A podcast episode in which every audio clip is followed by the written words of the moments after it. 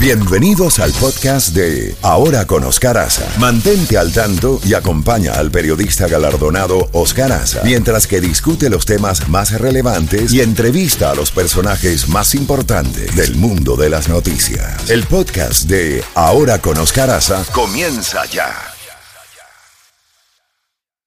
Roberto Molleda. Eh, Roberto, muy buenos días. Estamos muy preocupados porque estamos leyendo que Laura podría eh, convertirse en un catastrófico huracán de categoría 4 cuando se acerque a las costas entre Texas y Luisiana. ¿Qué, cuáles son las últimas informaciones que nos tienes? Buenos días. Sí, buenos días. Sí, así es. Eh, Laura eh, se espera que se intensifique y que llegue a categoría 4 durante el día de hoy, antes, antes de, tocar tierra.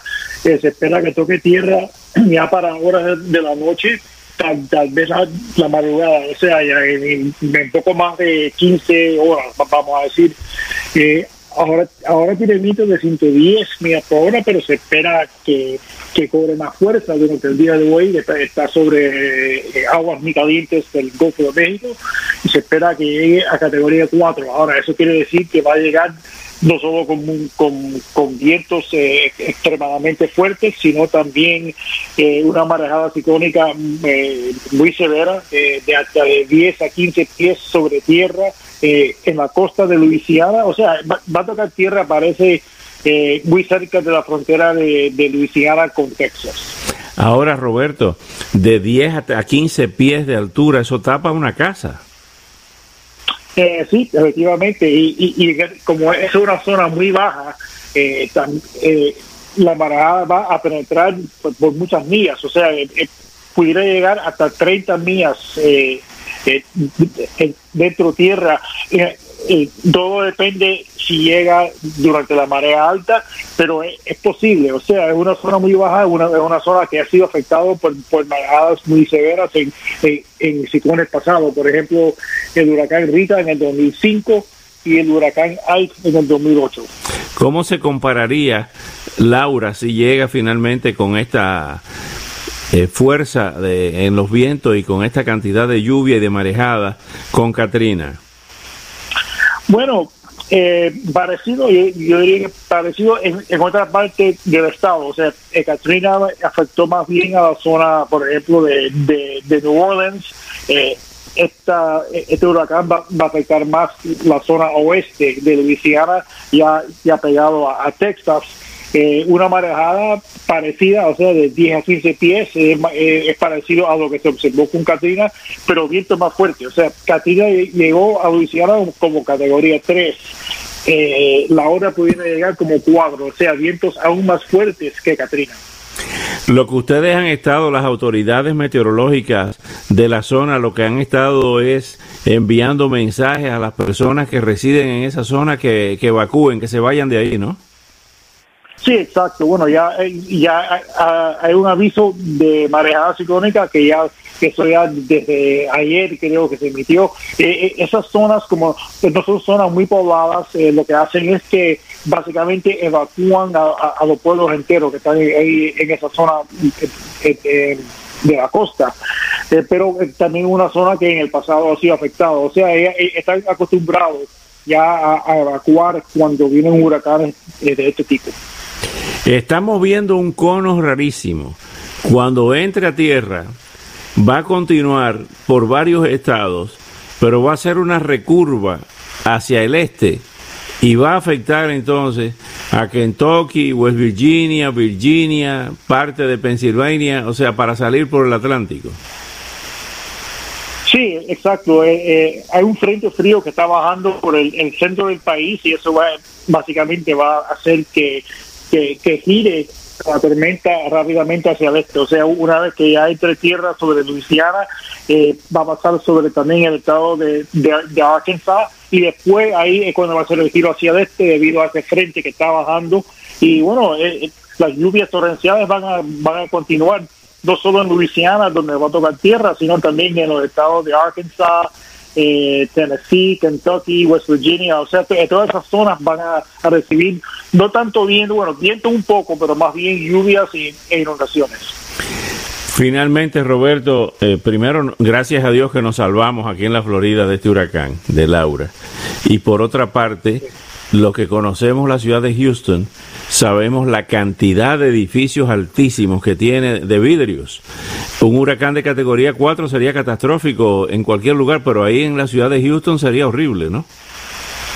Exacto, pero afortunadamente parece que el centro de, de la hora va a pasar eh, vamos a decir, unas 60, 80 millas al este de Houston, y eso quiere decir que Houston debería estar en el lado un poco más débil del huracán. Eh, todavía yo creo que van a, sentir bien huracanado, pero no, no categoría 4, o sea, tal vez más bien como categoría 1 en Houston, pero también Houston aparentemente se va a salvar de las inundaciones. Ahora, la trayectoria todavía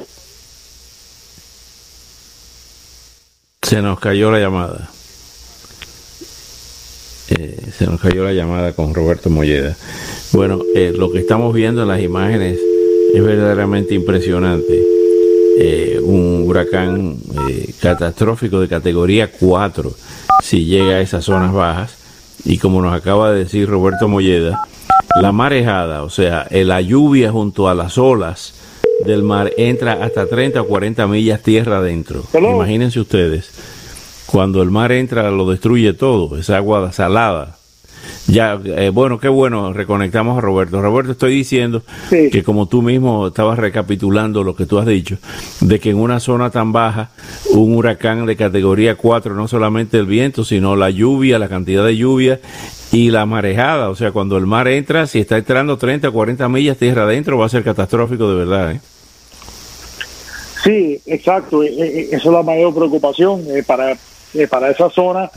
Eh, si entra durante la marea alta, va a ser más alto. O sea, estamos estamos hablando 10 pies, pero posiblemente puede, pudiera llegar a 15 pies ahí pegado a la costa. O sea, una vez que ya que, que penetra sobre tira adentro no va a ser tan tan profundo, pero de todas maneras vamos eh, vamos a seguramente ver eh, inundaciones bastante lejos de la costa y también lluvias eh, encima, o sea, por encima de, la marejada que, que, pudiera llegar hasta 6 a 10 pulgadas, o sea, una combinación de, de agua del mar y también de, de, la lluvia torrencial que, que van a caer. Y eso que finalmente, y eso que no hemos llegado al pico de la temporada de huracanes, ¿no? Sí, y bueno, yo creo que ya se puede decir que estamos ya entrando en lo que es el, periodo eh, más activo. O sea, el, pico, si, si hay una fecha que, se considera el pico, es el 10 de septiembre, pero eh, sabemos también que eh, el pico, o sea, el Hay vainas que sea... de mayor intensidad empieza ya a finales de agosto el mes de septiembre entero básicamente y también octubre, o sea, eh, estamos ya en un periodo yo diría de, de, seis semanas en, lo que se puede considerar la parte más activa.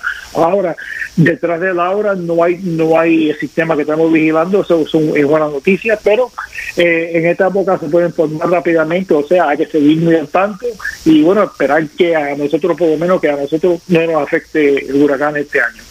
Así es, eh, Roberto Molleda, como siempre, muy agradecido por tu gentileza y por tu labor informativa a todos nuestros amigos oyentes. Un, gran abrazo, un gran saludo. Roberto Molleda, magnífico meteorólogo del Centro Nacional del Tiempo, aquí en Miami, del Centro de Huracanes. Laura. Gracias, gracias. Bueno, Laura, lo acabamos de escuchar y estamos muy tristes. Lo que hemos nacido y hemos crecido en islas eh, de huracanes huracán que viene del Taíno, quiere decir viento grande, huracán, eh, que venimos de tierra de huracanes, de ciclones, pues tenemos que estar muy tristes en la mañana de hoy, sumados a, al estrés que hemos estado recibiendo durante los últimos meses por esto de la pandemia. Imagínense ustedes un huracán que ni siquiera, no oigan esto, ni siquiera se pronosticó que iba a llegar a categoría 2. Se habló posiblemente categoría 2 y ahora categoría 4.